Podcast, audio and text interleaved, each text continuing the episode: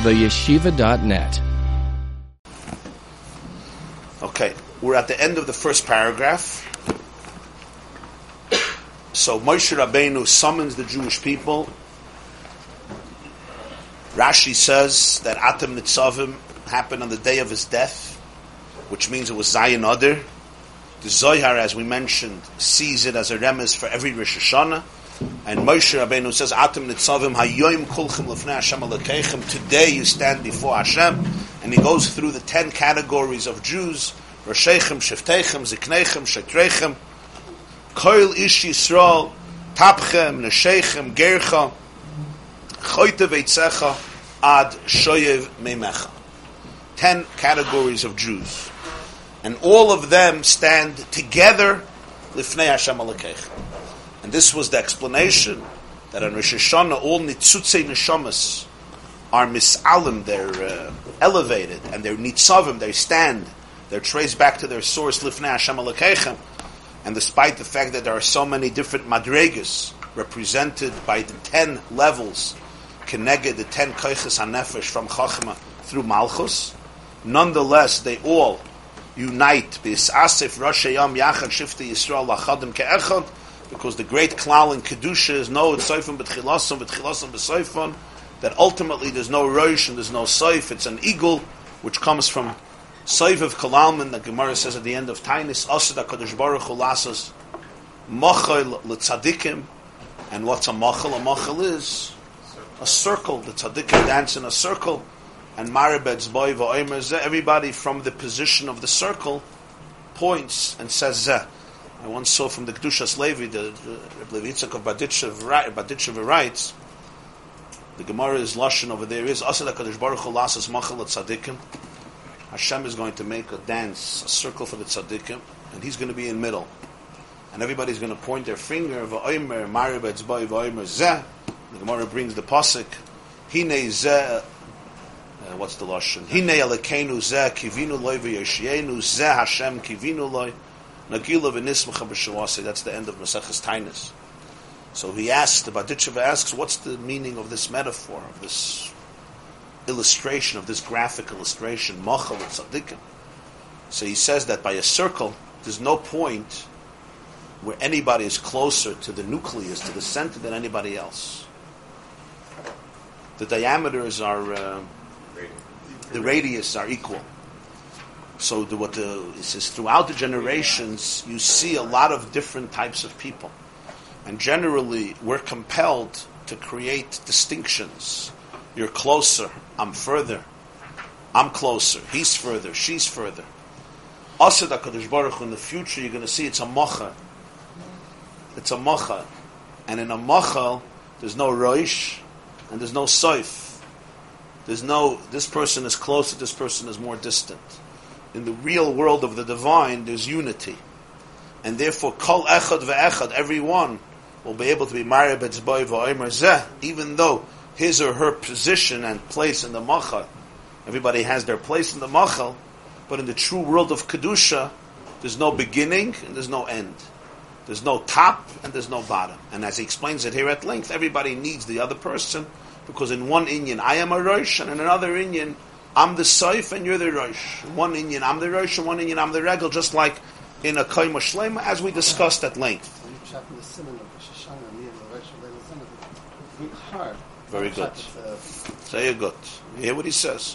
One of the Simonim of Rosh Hashanah is to eat the heads, the head of the fish, the head of the ram. Niyal Rosh v'loy Lazanov, right? We should be on the head and not the tail. So the pshat is that everybody should realize wherever you are in life, you should realize that it's never in the pchin of zanov. You're never a tail. Even though you look at your life and you say, I'm a zanov, but on Rosh Hashanah, Asif, Rosh Hashanah, Yachad Shifti Yisrael, all the Rosh Hashanah, as he says, all the machshavas come together from Alma de Prudin to Olam Achdus. Huh? And he finishes this paragraph, this page, the Baal HaTanya finishes, V'zehu derech klal. And this is derech klal, meaning this is the general hakdama, the general perspective of what Moshe is introducing, according to the Zohar, that on the day of Rosh Hashanah, mitzavim ayom kolchem lefnei Hashem alekechem, the klal is felt and it's felt in all of the details. This is the general summation of this Nakuda of the Achdus of Neshamas Yisrael. This is Nakuda number one. Achderech Prat Beis, Achderech Prat Eichud Derech HaYichud. But now we go from Klal to Prat. As always, you start with Klal, and then you go to Prat. Klal is the overarching principle, like you said before. Klal Gadol in Kedusha is that there's no Rosh and Seif. In Sitra Achara, there's always Rosh and Seif. There's always real, real hierarchies. In Kedusha, the hierarchies are functional. They're important. They're even vital. Kairach comes and says, Kol Kulam G'doshim Umadua Tisnasu Al Kala Hashem. He also wanted to eliminate hierarchy. But there's a big difference between what Kairach is saying and what this Maimer is saying. What Kairach was saying is there's no Moshe, there's no Iron, there's no Kohen Gadol. Whoever wants. He's not saying here that there's no. Everyone has their mission, and it's indispensable. But essentially, you shouldn't become arrogant and pompous. We spoke about the look of disdain that uh, the Baal Shem Tov discussed, which sometimes tips the scale quite heavily.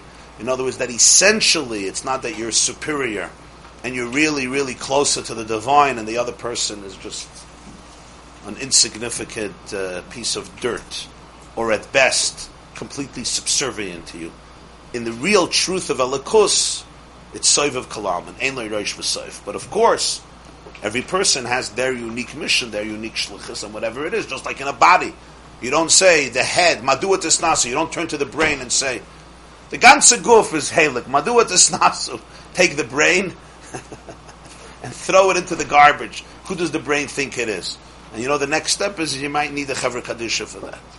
So, uh, the important idea is that not that there's no distinctions, but the distinctions have to be seen from a perspective of oneness. Now to get in more to more than the, the pratim, how, how is this yichud happening? This is all a klal that there's a need for yichud and explaining why there's a need for yichud and how it works, generally speaking. But now he gets into more pratim.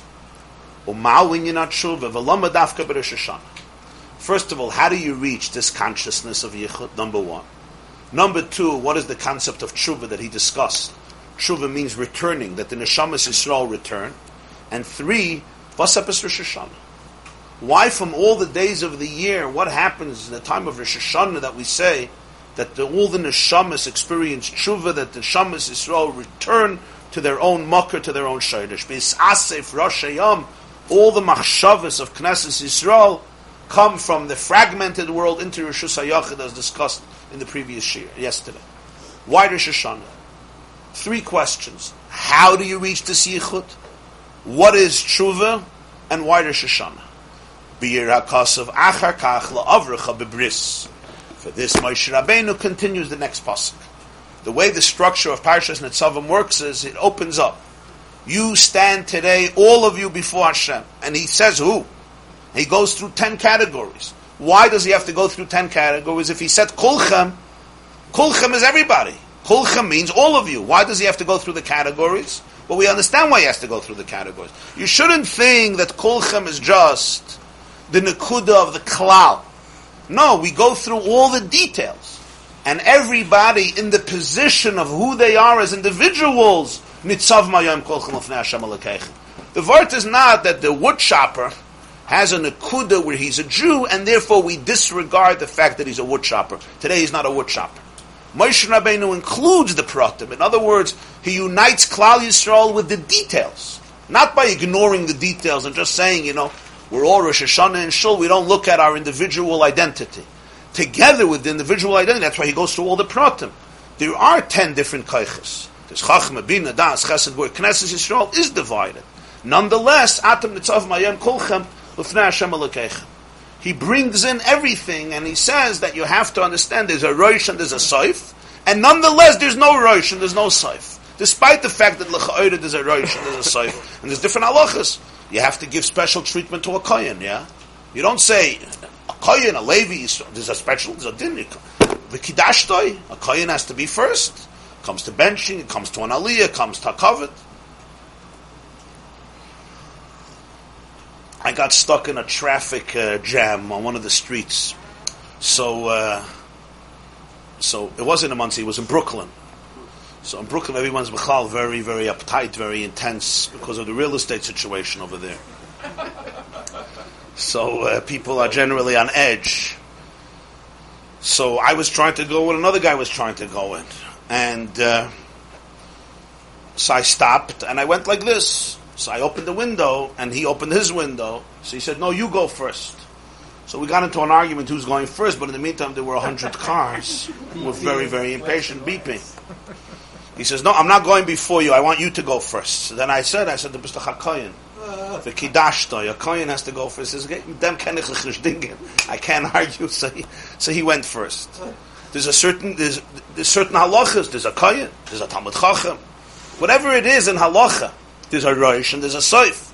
We're talking about essentially Ein In the world of God, essentially, it's not an innate hierarchy which causes uh, disdain or disregard or division or a sense of holier than thou or superiority complexes, psychologically, emotionally, religiously, spiritually.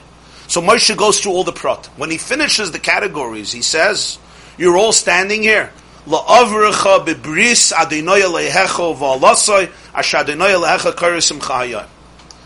You're all here to pass through the bris, the covenant, with Hashem, and his oath, that He is creating with you today. Leman hakim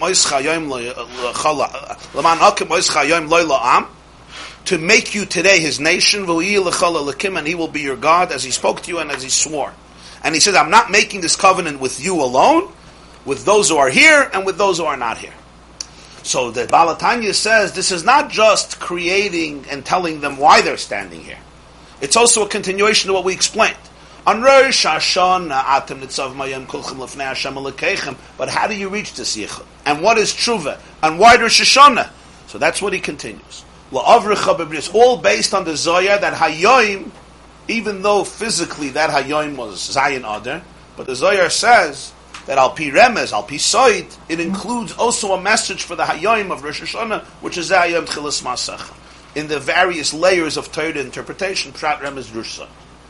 Va'inyin, to explain this, Kemoy Lamashal will take a metaphor of Shnei Oyhavim, two friends, two beloved friends, two people who love each other. Oyhavim. Shekarsim Bris Beinehem. There's a concept where two best friends decide to make a bris, to create a covenant of friendship between them. For example, David, we have it in the Tanakh, David and Yonasan. Pasuk says, the Tanakh tells us in Shmuel, that David and Yonasan were extraordinary friends. And it was not an easy friendship. Because Yonasan's father was Shaul HaMelech, and Shaul HaMelech, as we know, loathed David. He was threatened by David. He despised David. For whatever reason, he wanted to kill David. And he was extremely infuriated that his son is so close to David. But Navas Hamardus, he tells Yonasan, why are you protecting this man who's ultimately going to usurp your position? He's going to usurp the royalty. But Yonasan remained loyal to David throughout, to the point that when Yonasan was killed in war by the Plishtim, Shaul died and Yonasan died. David Amelech eulogizes David and uh, Shaul and Yonasan at the end of Shmuel Aleph, the last chapters of Shmuel Aleph, when he hears that Yonasan died, and David Hamelech says then, Niflei Sa'avos, what's it? Niflei Sa'avos Chali uh, Me'avas Noshim. David Amelech describes the love that he had to Yonasan that was unique, something special in the world. At some point, the Tanakh says they made a bris, they made a covenant. If I'm your best friend, why do we have to make a covenant? We love each other, we like each other. We have to make a bris where we're going to make a document that we love each other. that forget that's going to help. That's going to help. It doesn't work that way. Either you have emotions or you don't have emotions. If you don't have emotions, no contract, no bris in the world is going to help. And if you have emotions, what do you need a bris for? So he explains Hazai. Shekoisim bris adover sha'ava tluya boi kayam la'ad lo hoyu tzrichim lekrisis bris beineim. You see, love is always triggered by something. If that thing that created the love, that camaraderie that we have, that which we share, if that would have endured forever, You don't need a bris. They're afraid. That original bond that brought them together may one day cease. Uptela ava. And the love is going to go. Maybe that factor will remain, but somebody outside could mix it. There's always somebody. I'm tempted to say a shviger, but I don't want to say that. But there's always somebody, something from outside. From outside could mix in and say, "Who? You know what he said about you." You, you see it constantly. So two things can happen. One thing is the Pirkei Avos says, "Ptela davar, batal davar, ptela ava." If we became friends because of I don't know, there was something I really appreciated about you as times change, you see it with marriages all the time. Yeah, a husband and a wife appreciated something. Times change, people change, looks change, situations change. I say the reason I loved you is not here anymore. I don't love you anymore. It's time to move on. The same happens with between friends constantly. You go in with somebody, right, for whatever reason. It could be an external thing, could be a very deep thing. But it's over. It's over, the love is over. Or no, it's not over. But other things mix in in life, other factors from outside mix in and they destroy the love, they destroy the friendship. What do you do about this? Now, David and Yonason knew this is going to happen.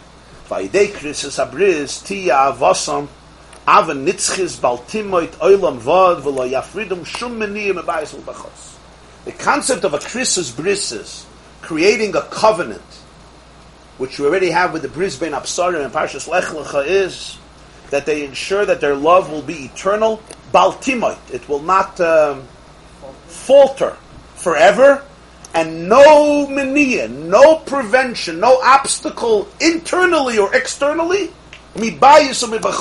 will ever separate them. The question is, how does this happen? If it's there, it's there. If it's not there, it's not there. It's a funny mechanism. What could create love forever? If it's there, it's there. If it's not there, what, what am I going to say? I love you and I don't like you anymore?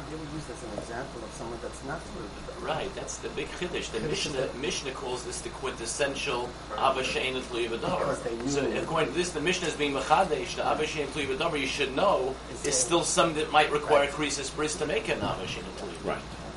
Right. Yeah. So how does it help?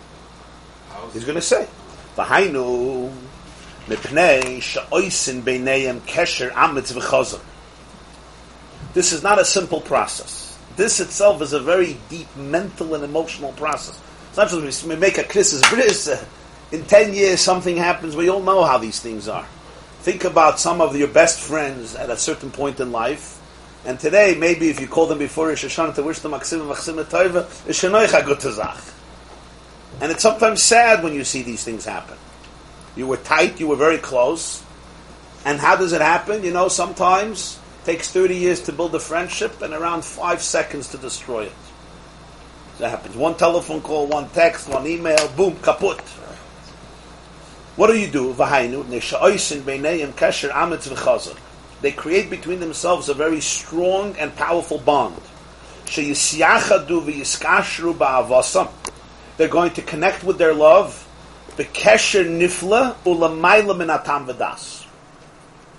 Their love they decide together is going to connect them. But kesher nifla. Kesher nifla means a wondrous kesher, a unique kesher. Nifla means apella, beyond the ordinary. To the point that it's going to reach a space that is beyond tam, reason and rationality. So that one day down the line, even though rationally, there's so many good reasons to stop the love. Or even deeper. Not just reasons to stop the love, reasons to start hating. Which happens after all this. 30 years I was here for you. 30 years I was here for you. Somebody called me last night about uh, some big machlaikas in his uh, community. So some guy who hates him, cut him off completely. So I asked him, why does he hate you so much? Why does he hate you so much? He says, because for the past 40 years, I was the one who helped him. I said, I helped him. I helped him hundreds of times get on his feet. That's the only reason I could find. So sometimes you have a situation where you stop loving. And then sometimes you look at a person and you say, after all this, after all this, this is how you betray me. So it's not just I stop loving. There's a reason, ligrim sinna, to create hate. Afal pikein machmas akrisis bris. Because they made this covenant, muchrach liyos ahavosam la'ad kayemas. There's even a deeper voice in them that transcends the rationality and it compels them to maintain the love. And this love covers up all mistakes, all sins. Not that there's no mistakes, but somehow it covers it up. The kesher amidzeh. This love and this kesher covers up all sins. Why? What the bris does is, it's as though they became one flesh, one person. Just like you can't stop loving yourself, a healthy person does not stop loving themselves. Their love will not stop from your friend. You also make mistakes yourself. You don't say to yourself, you know, yesterday I made such a big mistake, that's it. I'm done with me. I'm not talking to me again. Some people do that. Some people do that and the ramifications are not so geschmack. But a healthy person, you don't say, you know what, I'm such a low life, I'm not having a relationship with myself anymore. That's it. I'm cutting myself off from my life. Some people do attack They become like dead zombies. They don't have a relationship with themselves. But a healthy person, a functional human being, you don't stop loving yourself. Ah, you made a lot of mistakes. Okay. Al kol pshaim Self love covers over. We all know. We know the mistakes we make better than our anybody else. It, you can even say that you know the mistakes you make even better than your wife. I'm not sure about that because she knows them before you make them. But uh, al derech Hashem, she smells that you're going to make them. But generally, we know ourselves, as they say in recovery. We know us. I have an expression. We know us. Nobody knows your mistakes and your babamaisis and your issues and your skeletons and ghosts and demons and avedas like you yourself. People may know a little bit. Your therapist may know a little more. Your sponsor may know a little more. But you know everything with all the darkness. And yet nobody loves you as much as you love yourself. How does that work? L'chayda, you should be your greatest enemy because you know better than everybody else. Doesn't work that way. You know why? Because the love to the self, when you're a healthy person, is not rational, and it shouldn't be rational. You don't love yourself rationally. You don't say, you know what? Today I'm a good guy, therefore I like myself. You know why? Because then when one day you're not such a good guy, you hate yourself. People who take live like that, it's a very, very painful life because your self love fluctuates, right? Somebody gives you a compliment in the morning. Today I'm a good guy. I love myself. Then somebody criticizes you. Oh, I'm a bad guy. I hate myself. Then you wait for the next compliment to be able to love yourself. That's not how it works. Self love is non negotiable. You embrace yourself not for rational reasons, not because I'm handsome, not because I'm brilliant, not because I'm a saint, not because I don't make mistakes. You need to accept yourself and have compassion for all parts of yourself. And actually, that's how you could fix your mistakes. If you don't accept yourself, if you don't love yourself, you can't fix your mistakes. Because you look at yourself as either lost or hopeless or with such disdain. A person needs to be able to accept themselves. And it's not rational, it doesn't have to be rational. You don't need to give a sheer apiseichel why you love yourself. If you do, that's a big problem. You see what he's saying? This is the type of friendship you decide now you want to have this with another person. We're going to make mistakes. But could our friendship transcend the mistakes? Depends. If the friendship is based in a rational place, then in 10 years from now, I may do something, you may do something, and we say, you know what? It's not happening. We may even hate each other. And because you're so close, the hate is much deeper. There's no hate like the hate to a best friend. Just like there's no hate like the hate in family. There's no machloikas like machloikas in family, right? The most, the most horrible machloikas, why? Because they love each other. So they kill each other. That's what the Jewish people are like. People don't understand about Jews. Jews are family. We love each other and we fight with each other just like families, just like family. I mean, if you read the news from Israel, you see the whole Israel is basically one mishpacha. Few names, but it's one mishpacha basically. All Israeli politics, it's not a country, it's a mishpacha. It's all shalom bayis issues in Israel. It's not, you can't understand Israeli news by comparing it to a country. Yeah? It's not a country, it's a mishpacha, basically. Yerushalayim is one mishpacha, Bnei Brak is another mishpacha. It's seven, eight families that are fighting with each other. The whole Eretz Yisrael is that way. But that's really how Jews work. So whenever you're very close to somebody, you could get far from somebody. There's no relationship as loving and as tense as the relationship with your mom, with your mother. Why? Because the mom is in the kishkas. you can't estrange yourself from your mother. Your mother carried you, she, she nursed you, she brought you into the world. It's very, very deep. Because it's so deep, when it's problematic, it's very problematic. So when a best friend hurts you, there's no hurt like that. A stranger hurts you, fine, next. You say good Shabbos, good morning. So if it operates on that level, there comes a point where the Ava stops. Why? Either the original factor is gone, or another factor intervened and destroyed it, or somebody else intervened, which always happens. Somebody else from outside enlightens you to the truth of this person. The Krisis Bris eliminates all that, not by making you naive, not by making you naive, by asking yourself a question: Can our love reach the same level like self love, where it transcends rationality, tam v'das. It's a commitment. It's a commitment. It takes both sides. Of course, it always takes both sides. it always takes both sides, and it takes both sides to always be conscious of the bris. To always be conscious of the bris and to live that way. If one of them decides, uh, it's like a contract, so to speak. If one side decides I'm breaching the contract, it's over. There's no contract anymore.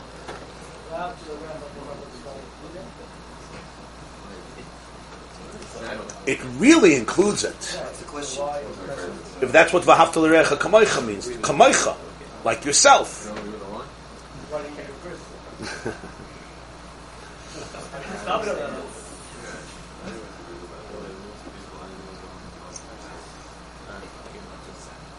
to understand what uh, Baal HaTanya is saying, you have to understand, you have to love yourself. Love yourself doesn't mean spoil yourself or become arrogant. That's not self love, that's self hate. Arrogance is a form of self hate. Because you have to be arrogant because you don't accept yourself. Insecurity. It's insecurity, yeah. All arrogance comes from self hate. It looks like self love, it's not. Real self love, you can accept your vulnerabilities, and therefore you can have compassion for all parts of yourself. This doesn't mean you justify your mistakes. On the contrary, you don't justify your mistakes. You can be open about your mistakes and fix them.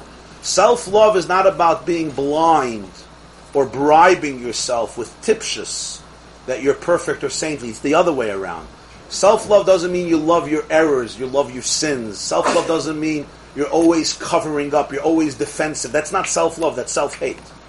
Defensiveness is not self love. Defensiveness is I always have to protect myself because I don't like myself. I don't like what I'm going to see. Self love means I can really accept the truth of my self value, which is essentially divine. And therefore, I can really accept and have compassion for all the parts of myself, including the fact that there's a lot of imperfection there. How do you do that? Reb Naftali lacht. Was lachst du?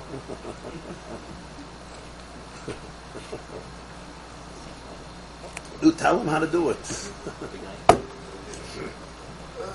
Maybe somebody over here in the Ezras Noshim can explain.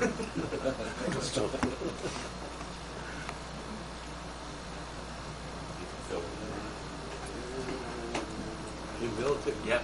No? Humility. You have to where you have a nefesh You have to first find out why you hate yourself.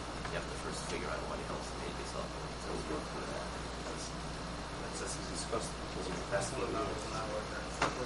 Why do you why do you want to make a bris to make your relationship stronger than it is by by its nature? Because let's say your friendship is based on the things that you have together. Mm. Why do you want it to be stronger than that? That when those things are gone, that it should still be there. It doesn't deserve to still be there by its own right. That's a good question. That's a good question. Hashem, there's something essential in that you can say. That's the vart because you feel there's an essential connection you know that it deserves this relationship. The Krisis Bris is not because you're stupid. you're asking a good question. If this person is going to take advantage of you and abuse you, you're an idiot. You make a Krisis bris, say, abuse me, abuse me, abuse me, abuse me, and I become a battered woman or a battered man, and I love you. That's not what we're talking about. David understood, again, if there's one side breaches the Krisis bris, there's no Krisis bris anymore. It's a dual commitment. It's two people who are committed to this state of Why do you need consciousness stronger than it is by its nature? because there's a lot of factors in the world that destroy relationships. And you have to have a commitment to the value of this relationship that will transcend all of these obstacles. It's to prevent fake fake things from happening. Exactly. They know that essentially their relationship warrants this. It's not based on immaturity and fakeness. Yes. It's not based on immaturity. It's based on the fact that we belong to each other. We're committed to each other. Maybe we can give the example of a marriage. Every marriage, not every, but many marriages go through crisis, ups and downs. Many marriages people consider divorce, maybe not verbally, but in their minds. Yeah, I told you a Yid once came to a Rav and said, "Ich. So the Rav says, "Hey, wer will nicht?" Welcome to the United States of America. He wants a get. Right. Good morning. You know, you and Columbus discovered the United States. yeah. Okay, so there are a few people was villainish, and they didn't laugh by the joke, which, and we're very proud of them. and may it continue bis hundert und achtzig Jahr. But those who unfortunately did laugh, because they got the humor, and uh, their romance is not mamish ad infinitum, yeah? Marriages go through challenges. And I'm talking about regular marriage. I'm not talking about dysfunctional, horrible situations. I'm talking about regular marriages of civilized people who are basically normal, mentally normal, hopefully, and etc. You have this concept. You have this, a lot of reasons that could come in and say, okay, this is it. But there's a, there's a deeper dimension that you know, or you may not even know, but you may sense. There may be an intuition. There may be this is, this belongs to me. I belong to this. Huh? Every relationship, a relationship has to start with external factors. You have to get to know the person. You have to appreciate the person. If not, you could marry a wall. I mean, you can marry a car. Some people do that. You can marry a smartphone. Many people do that. It's the minigamakum. So this is leading Part of to the our relationship with Hashem. Yeah, this is a this is a. Yes. Of course, it's a mushal. Like everything is So a no matter what happens between us and Hashem, no matter Yeah. what we see happen, So, so, so you you appreciate that this is where the relationship could go because it's there. It's supposed to be there. But you know, there's so many factors in the world, internally and externally, psychologically. We also live in places of insecurity. We live in places of fear. We live in places of shame. We live in places of guilt. We live in very painful places, especially coupled with experiences of the past. And this destroys all relationships. You can't be present in a relationship if you live with self shame. You know why? Because there's no self to be present. If I hate myself and I don't accept myself, I could never be present in a relationship. It just doesn't work.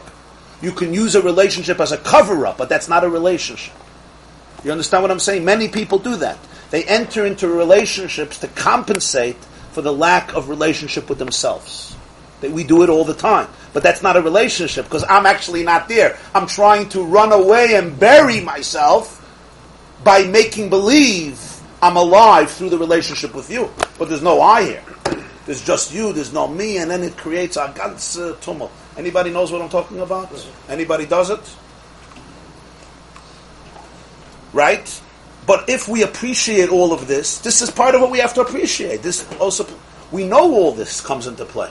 The Krisis bris is a commitment to that type of relationship which will bring forth from you your truest values and koiches. That's what it does. The Krisis bris is not here to destroy you and make you into a uh, a victim of abuse. If you're doing this to be used, it's not a Krisis bris. Then it's the worst relationship. Run to China. Run for the hills. If the Krisis bris has any component of manipulation, it's over. It's not a Krisis bris. It's some another form of abuse. It's coming from the utmost sense of self-discovery and self-actualization. What's first, commitment or not? Ooh. What's first, commitment or love? If I'm speaking in Soho or Tribeca or Greenwich Village, I say commitment. If I'm speaking in Lakewood, Monsey, Williamsburg, Borough Park, I say love. You understand? What?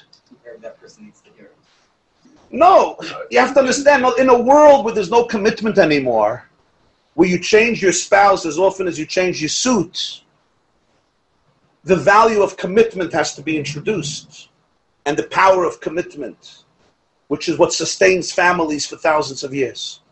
But in places where people tell young boys or girls, you don't have to feel anything. Just get married, and in 90 years you'll start feeling. After you'll have 99 Einiklach, you'll start having emotions. It's not about love. You don't even have to feel good. It's all going to work out. Your mother got married. Your bubba got married. They were miserable. You'll be miserable. The main thing is you do it for the kids.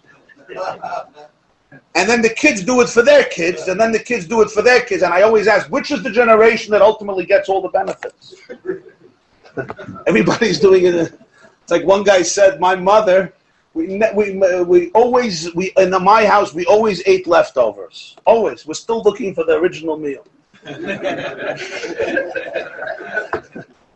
so everybody's doing it for the kids, for the kids. So who's going to be the benefactor of, of the ultimate generation? Teku, Eliyahu Navi.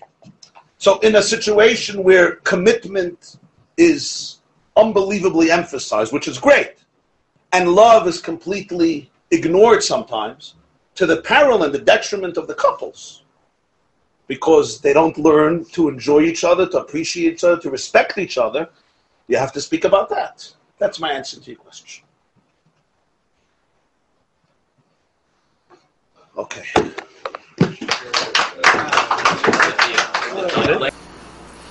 So, the summation of what we learned yesterday was Moshe Rabbeinu speaks about la'avrecha b'bris Hashem alekecha. What is the concept of a bris, a krisis bris? The concept of a krisis bris, he explains, at first glance seems a little strange. If you love each other, you love each other. And if not, not. What does a covenant help? And the explanation that was given, that Baal HaTanya gave was, in the beginning of chapter 2 of the Smaim Atam Nitzavim, is you don't start off with a krisis bris. You don't start off with a covenant. Every relationship begins with appreciating the other person,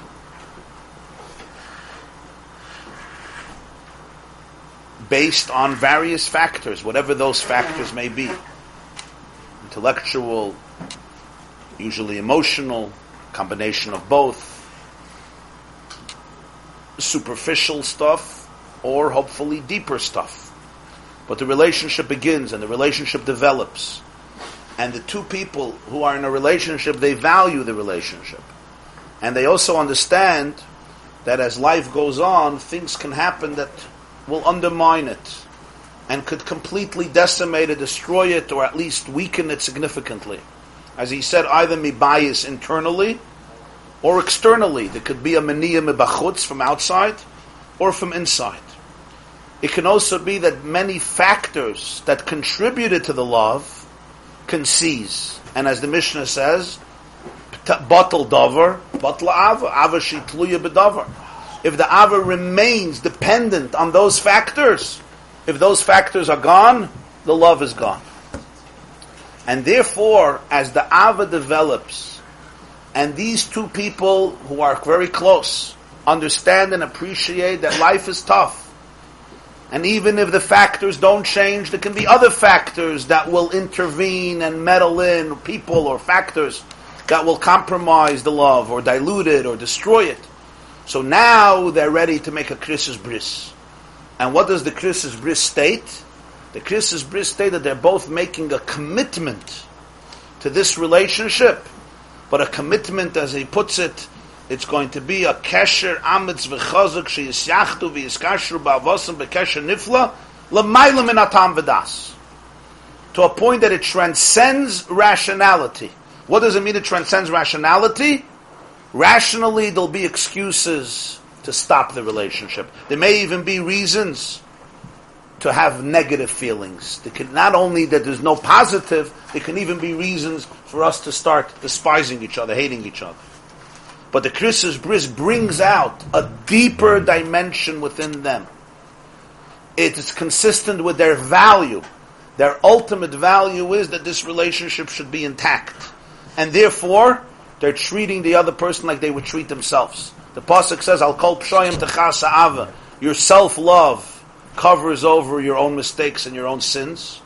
You don't need a reason to love yourself.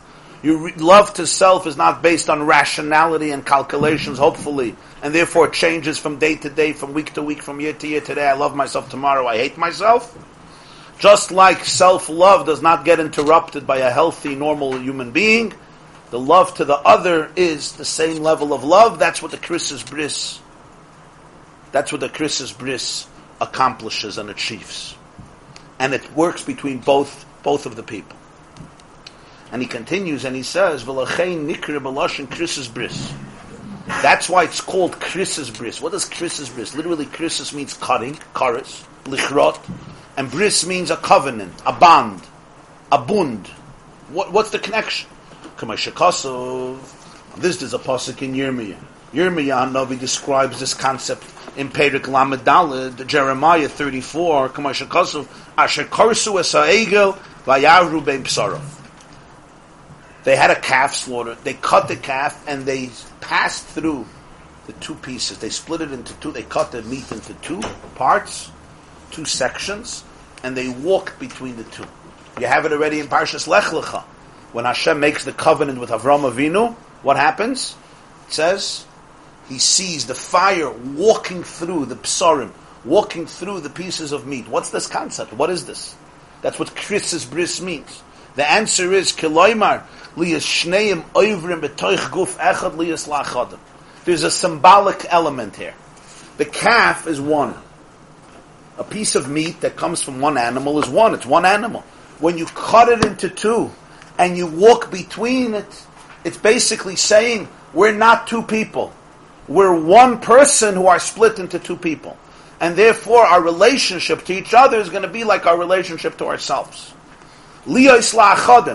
We're two people, but we're becoming one. That's what the Krisis bris means, the bris ben means. And therefore, my relationship with you is going to be like my relationship with myself. Just like my relationship with myself, I may make mistakes. I may make big mistakes. But I'm not going to cut off my relationship with myself. I'm not going to tell myself I'm not talking to myself anymore. As we said, most people should not be doing that. You shouldn't be stop talking to yourself and stop having a relationship with yourself even though you make mistakes. There's a certain element of self-acceptance. I'll call ava. That's going to be my relationship with you, knowing then that whatever happens, any wind that comes and goes, any wind that blows our way, wherever the wherever the situations and circumstances may emerge, externally or internally, and we'll have every excuse in the world to say, "Chasal Siddur Pesach." It was nice knowing you. Now have a wonderful day. It's time to sever the cords of this relationship. And who like us knows how many factors life brings out that can cause all of these type of separations? We both fall back on that Krisis bris it's of course the act of cutting meat and walking through is not going to save a marriage or save a relationship. It's what this act is representing in their souls.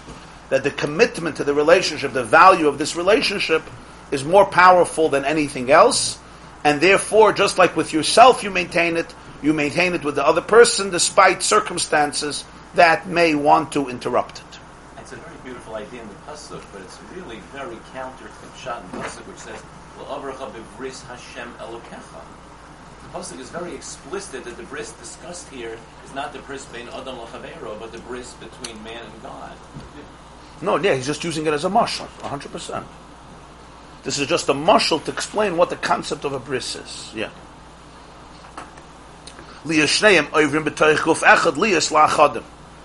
So they become one, but not that they become one that I am you and you am I. That's not a Krisis bris. Then it's one person. There are two people. But it's two people that are, so to speak, separated. It's one separated into two. And therefore, we maintain that connection as I maintain it with myself.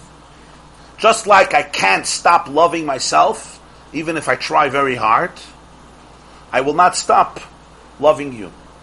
This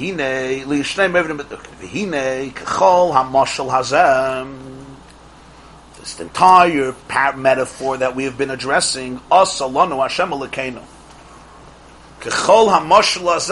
Hashem. This entire mashal Hashem did to us and for us. The Ksiv, the Pasuk says in Parshas Kisisa, we read it in the Kriyas HaTorah Vayichal on Tanesim, on fast days. Hine anoichi koiris bris, neged kol amcha, es and nifloyas.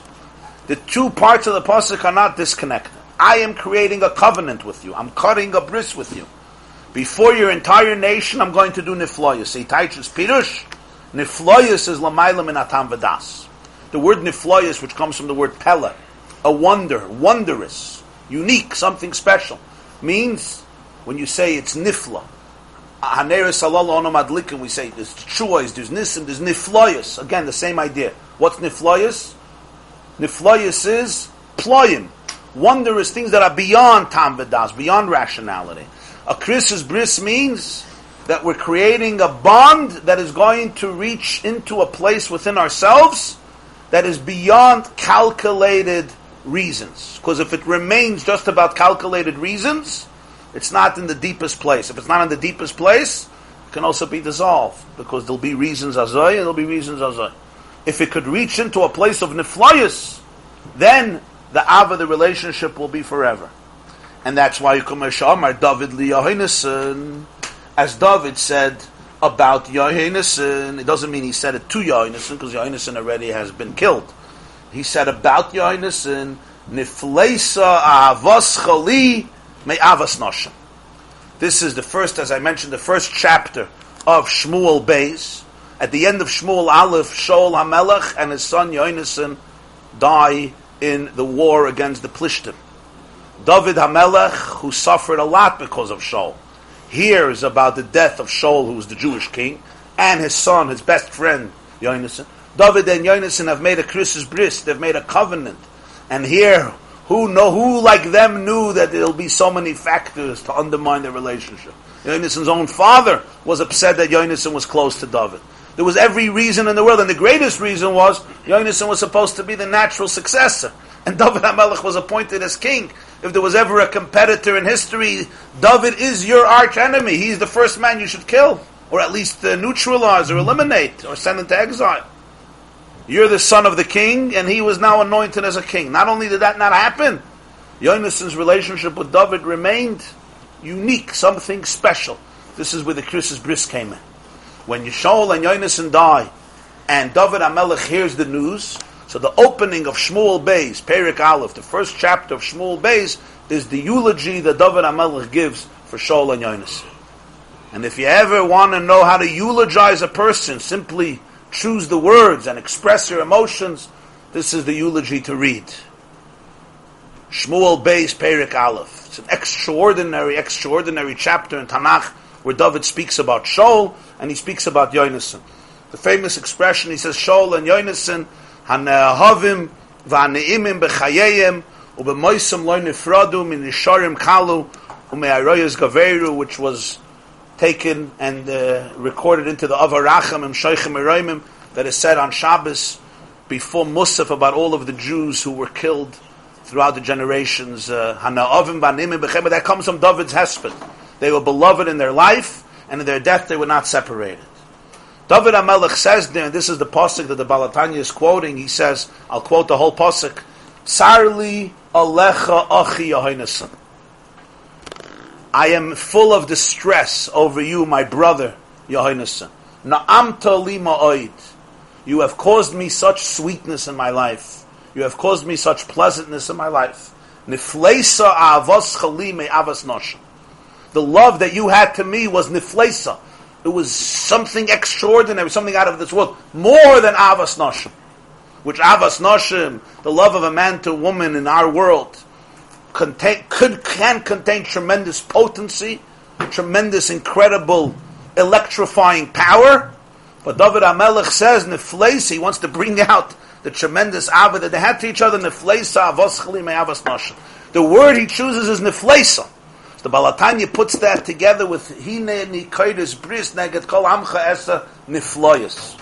That the Krisis Bris was one Lamaila Mitam Vadas. It reached into a place of the soul that is beyond rationality. Just like I don't love myself for rational reasons. You don't start looking for reasons why you're allowed to love yourself. And when people do, that's the beginning of a tragedy. Right? Somebody once told me, he says, give me three reasons I should love myself. There's nothing to answer. If that's the question, there's no answer. Because even if I give you 9,000 reasons to love yourself, you don't love yourself. You're looking for a justification. You're looking for a reason. It's a different type of love. That's not self-love. It's a very, very tarnished. It's a very compromised. It's a very, uh, what's the word? A very uh, corrupted, painted. It's just it's a it's a it's a pain it's it's a painful question of the person is looking for that justification. Why? You are beyond reason, and the you loves the you. The you is one. I am one with me. So David and Yonason reached this level of a relationship, which is unique. That two people should be able to experience it. It's not simple because naturally I'm selfish. I love myself, but with you it's something else. But that's the chiddush here. They had a Krisis bris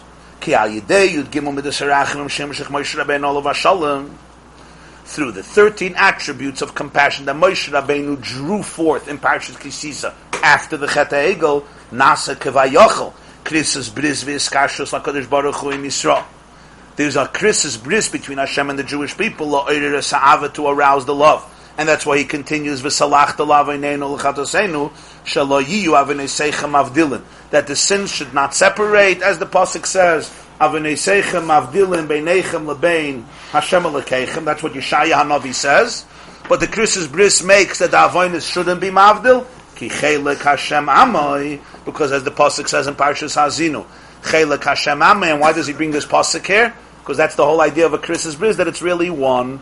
We are really one, even though we're separated into two. So therefore, Hashem there's an inseparable connection. When does this happen? Only after they create the golden calf. After the marriage is betrayed.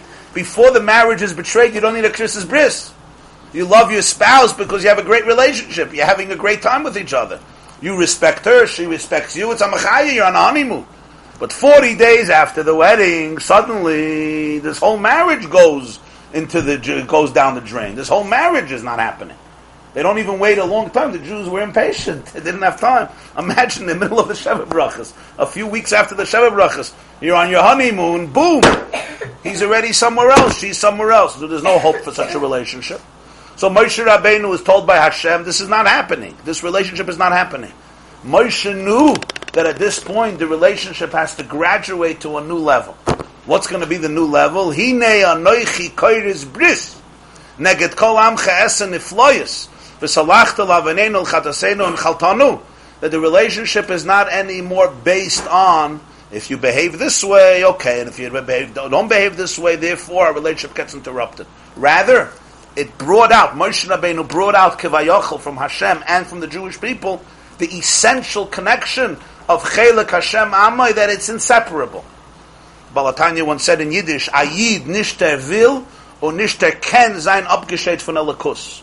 A Jew, truthfully, not he wants to, nor can he or she be separated from godliness. In other words, even if on a conscious level or on a rational level, there are sins, there's mistakes, there's an interruption, and therefore naturally you should say, there's no connection anymore. There's a reason to say this marriage is over, and there's good reasons whether people mixed in from outside or within, or the reasons that were there, why I chose you, are not here anymore. In fact, you betrayed me. If this relationship is based on a Krisis bris, a relationship, a connection that is essential, that is innate, you can go back to that, and the relationship remains intact. It doesn't mean you don't have to ask forgiveness. It doesn't mean you don't have to repair mistakes. It does, on the contrary. Of course, mistakes have to be repaired, but it means that the two don't get separated as a result. That's the Krisis bris that emerges after the Chet Egel, and it's always a pella because it's Lamayla Matam It's just not what we call today the renewal of vows. Because renewal of vows is just restoring the Right. So it's upgrading a vow. Right. Because the, beforehand it was not Lamala Midara. Right, right, right. So essentially, what Parshas Kisisa is is is articulating is that the relationship is on two phases. Hashem tells Moshe Rabbeinu, "Hanichali, leave me alone, and allow me to destroy the Jewish people." So Rashi says from the Gemara, "Hanichali." Hashem was telling him, "If you don't leave me alone, I won't be able to destroy them." He was basically giving Moshe Rabbeinu a hint that there's two phases of this relationship. One phase of the relationship is we have a contract. You betray the contract. It's over. I hire an employee from nine to five. I give him a contract. You have to come in at nine o'clock. You have to do work. He doesn't show up one day. Doesn't show up another day. He finally shows up the third day and he makes a churban in the office. After a week or two weeks, even if I'm a very nice guy, I'm going to say, you know what? This is really not working out because the relationship is based on the contract. I'm an employer, you're an employee. What makes us close? That you work for me and you do the job. If you're not doing the job, what's the connection? That's one type of a relationship. The Rebbeinu Shalom makes a contract with the Jewish people. You're my people, I'm your God. I'm committed to you, you gotta be committed to me. You're not committed to me, you're fine. What's the point? At this point, Moshe Rabbeinu knows, he, he got the cue. He got the cue to bring out a new level of the relationship. And the new level of the relationship is Ki chelek Hashem Amai. Ki chelek Hashem Amai means that they're really one. It's not a contract relationship. It's not you're connected to me because you work for me and you do the job. You're not working for me, there's no connection. The definition of our relationship is you follow the rules. If you don't follow the rules, what's our relationship? But what about if your child is working for you? Oh, then you have headaches. How do you get rid of your child? he breaks every contract in the world, so nish does poshet, right? So Meitak cannot work in the business, but you don't divorce a child. And what happens if you're not working out with yourself? You're going to get divorced from yourself. So Moshe Rabbeinu revealed that dimension of the relationship that ultimately it's an inseparable bond because it's not a bond that is created through the rational reasons that you're doing the right thing. The bond is an essential bond. It's two souls that are really one. And that's what the bris represents. That's what the Yidgilim Midas Harachim brought out. The Yidgilim Midas Harachim brought out that dimension of the relationship. Yeah. We learned in the Maimer of Parshas Acharei Mois, if you remember, Kibayom Yechaper, that's why Hashem tells Moshe Rabbeinu, remember, V'samticha b'nikras hatzur. Hine mokem iti v'nitzafta al hatzur, v'hoya bavur kvoidi v'samticha b'nikras hatzur. It's a very strange parsha. So he says, what's hatzur? Hatzur is a flintstone. Generally, you have fire. If you pour the water on the fire, it's going to extinguish it. Even if you have a coal, and the fire is hidden in the coal, so you don't see the fire, it's concealed, but if you blow on the coal, the fire comes out. But if you pour enough water on the coal, it's going to ultimately be extinguished. What about the fire, the sparks in a flintstone? The flintstone could be in water for thousands of years. It could be in the Atlantic Ocean or in a lake or a brook. And you take out the flintstone, and you can always recreate the fire. So he says, "V'nitzafta al atzur b'nikras atzur." At this moment, Moshe Rabbeinu brought out the relationship in the, of the, on the tzur level, which water cannot, uh, which water cannot destroy. That's also consistent with this idea here in itself. Gimel, v'hine Amru Razal.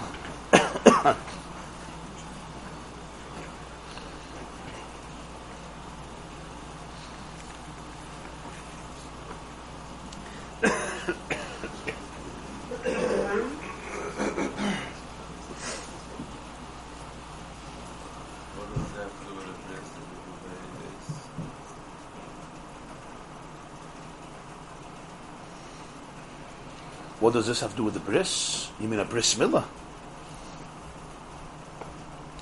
It's really a similar concept. That was the bris between Hashem and Avram Avinu, yeah? Yeah. Yeah.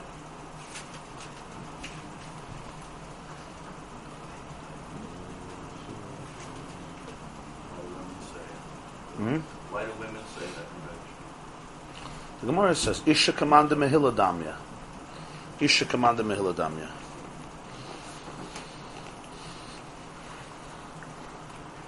V'hine Amru Razal, Spere Gimel. Chazal say, in Masechta Rosh Hashanah, the Gemara tells us, Rosh Hashanah daf Tezayin, Rosh Hashanah daf Lamadalit, Omer HaKadosh Baruch Hu, Imru Lefonei Malchus, Et Hamlichuni Aleichem. Hashem says to the Jewish people, say before me Malchius. Malchius means verses that represent my Malchus, my kingship in order that you should make me a king over you. Zechroinus, say also psukim of memory. Sheyalu zechroinchem lefane letoiva. So your memory should ascend before me for positiveness, for, for goodness. Uba man, how do you do this? By shofar, through the shofar. And this is how the Gemara describes very briefly the structure of the davening of Musaf of Rosh Hashanah, where we have three sections in Musaf. There's psukim of Malchias, of Hashem's kingship. There's psukim of Zechroinus, of Hashem remembering, and there's psukim about Shofris, and between each one we blow Shofar, by the Malchias section, Zechroinus section, Shofris section, and that's the structure of Musar Rishana, which is unique from the whole year. Usually Shabbos, every day, Shemoneh Esrei is 19 blessings, Shabbos and Yom Tif, Shemoneh Esrei is 7 blessings, three and three and one in the middle, Mekadosh HaShabbos, Mekadosh Yisrael Bazmana. Rosh Hashanah you have nine blessings because the middle one you have number seven, number eight, number nine, you have an extra three, brach of Malchias, brach of Zechronis, and brach of Shofars. Rosh Hashanah chilas masach nishin by Adam anishin b'Rosh Hashanah Hashem malach geyus. Concerning Rosh Hashanah, the Gemara says in Masech Rosh Hashanah of Chav Zayin, and we, it, it, it, goes into the Musaf of Rosh Hashanah, Zeh ha-yom tchilas masach zikon liyem nishin. This day is the beginning of your creation, a memory for the first day. Meaning, because Adam was created on Rosh Hashanah, the first human being. And what did he say on the first Rosh Hashanah? So it's brought in Medrash and the Zohar that Adam said the Mizmer of Tehillim, which we say the Shir Shal Yom every single Friday. We say this in the Shir Shal Yom because this is the song of Friday, because the first Friday it was said, Hashem Malach Geus Lavish. Hashem reigned, he he adorns exaltedness. He puts on the lavush of geos. Geos means exaltedness, aloofness, sublimity, malchus, geos. Because for the Vishaz Nizgala Malchusi is On the first Rosh Hashanah, his malchus emerged. What does it mean it emerged? There were many creatures before Rosh Hashanah, before Friday. But none of them could say Hashem Malach Geis Lavish because all of them are programmed. They just follow their genetic makeup whether it's an insect or a mammal or a fish or a bird or a galaxy, whatever type of creation it is, it just follows the program with which it was encoded, so to speak, by my Bereshis. The first self-conscious and self-aware existence, well, I shouldn't say the first self-conscious, animals also have some level of self-consciousness, but the first creation, Adam and Chava, who have choices, and therefore could bring out and explain Hashem Malach Geis Lavish, this is Rosh Hashanah. But then, it was all an arousal from above, meaning Hashem initiated the process. He created Adam. This explains the paradox in the sentence. What do you mean? You just said this is Tchilas Masach. If it's Tchilas Masach, so this is Yom Rishon. Besides, Rosh Hashanah is not Yom Rishon. Rosh Hashanah is day six. Adam wasn't created day one; he was created day six. Baal HaTanya is explaining. Zayim Tchilas Masach. Today, Rosh Hashanah is the beginning of your Maisa, the creation of Adam. But it's not like it was then.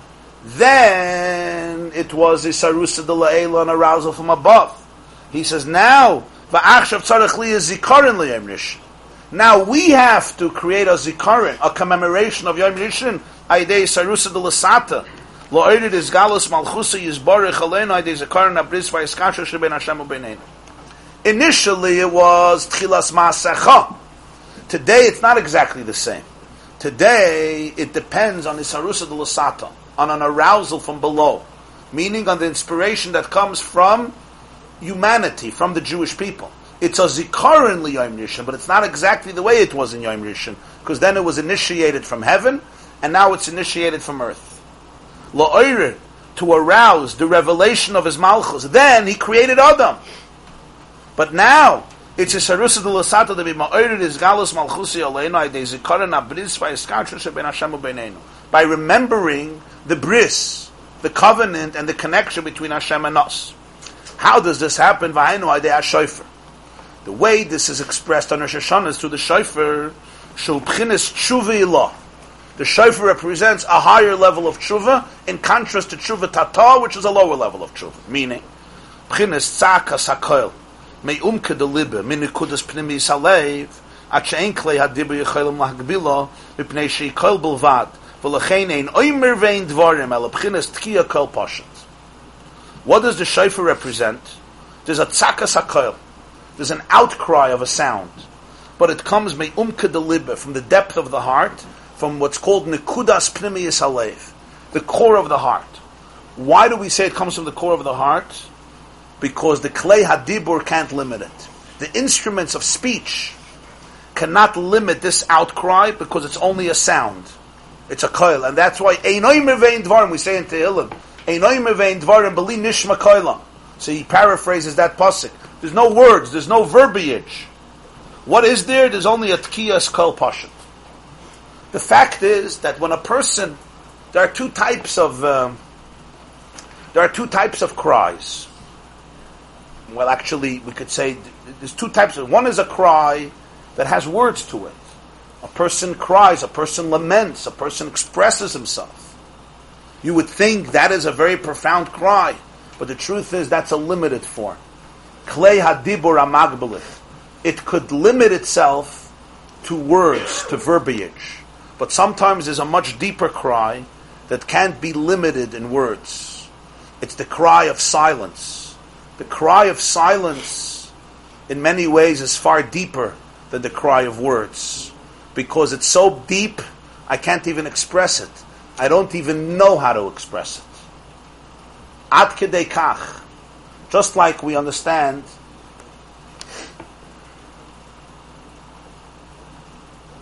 when uh, when Yosef is the emperor, the prime minister of Egypt, and he arrests his brothers because he accuses them of espionage in Egypt, Reuven turns to his brothers and he says, Avol Hashemim.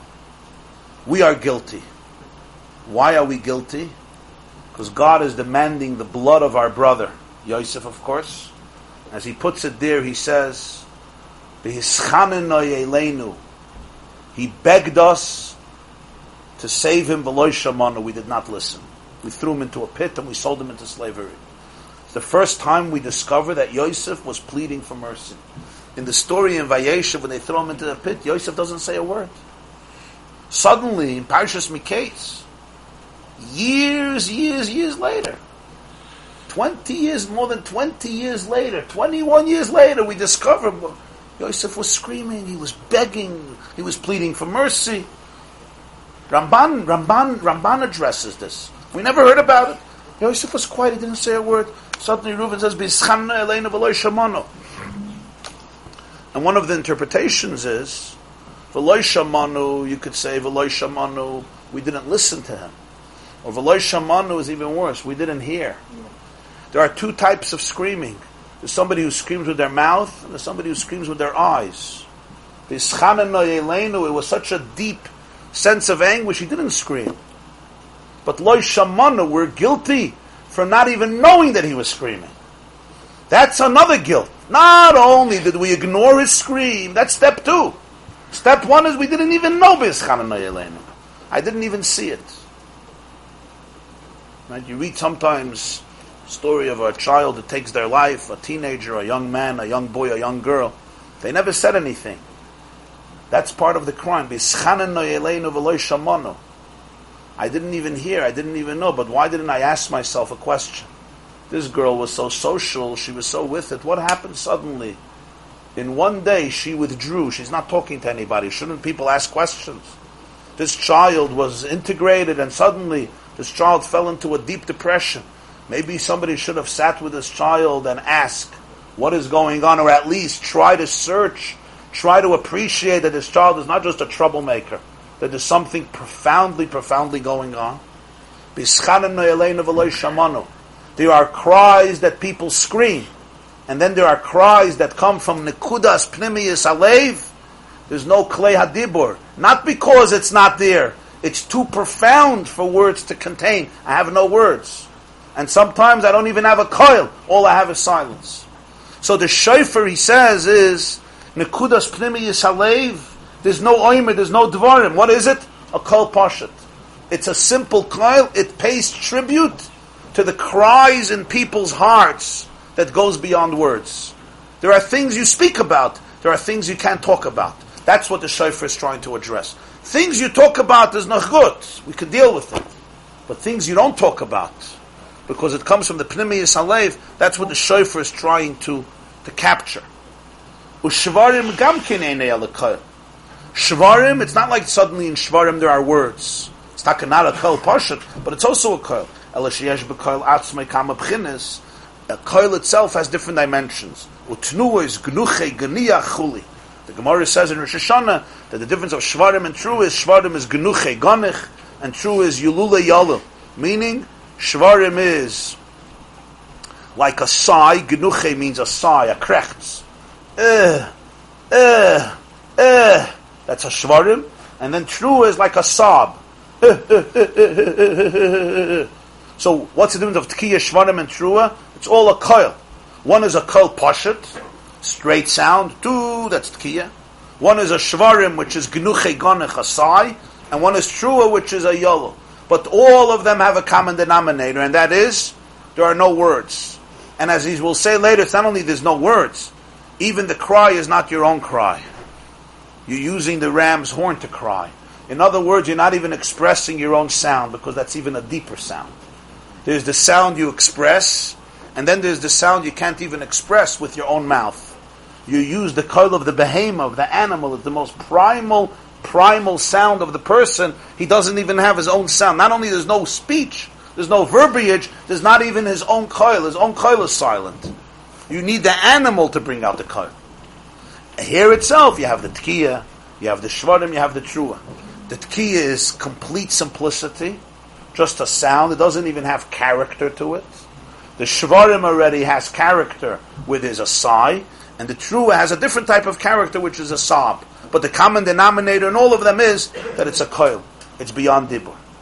This is the tsaika, the outcry that goes into the deep place of the soul which ultimately pays tribute to the Krisus Bris, to the covenant that is created between Hashem and the Jew that is beyond rationality, that is beyond externalities, that is beyond Seichel and Tam Vidas. It's the Hiskashrus that is Me'umka to live in the deepest place of the heart. It can't be articulated in words. Because it can't be articulated in words, that's why it's expressed in the shofar, as he will go on to explain. It's not really silence though that uh, we're talking about here. Just no, no words. No, No words. No words. How do you articulate silence? How do you scream silence?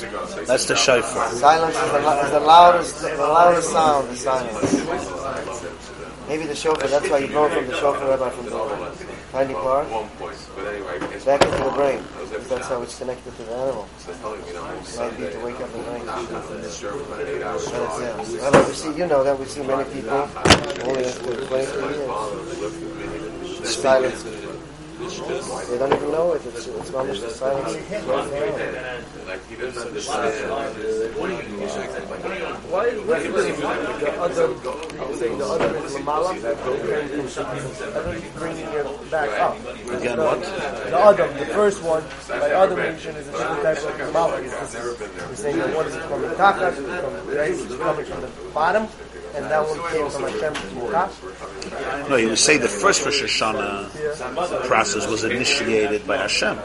Isarusa de La'ela. He created the world. Isn't his mouth is coming from the fact, like he explained, I thought, that it's coming from the fact that now Adam has saved. Well, Yeah. didn't create that. No, no, but he means that the whole creation happened Milmaila. It was Hashem's choice. And now, it depends on the person's now.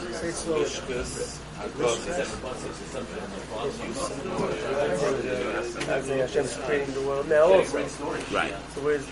Now, but now there's a Rosh Hashanah where the person needs to be Mamlech Hashem to bring out a new year of creation. And before Adam. Hashem started the whole process himself. So, so He created Adam. why did it only start because of Adam? He created mountains, he created other creatures. No. So Agufa, I thought we said by Adam is because he has seichel, so he could bring it Right. up. But the whole, no, we're talking the whole Brias Ha'olam was a, something Momayla. The whole Bria, including the Adam. The Olam and the Adam was all a Dover Momayla. And now, it depends on our void of a person.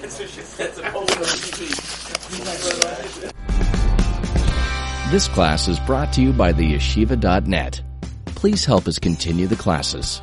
Make even a small contribution at www.theyeshiva.net slash donate.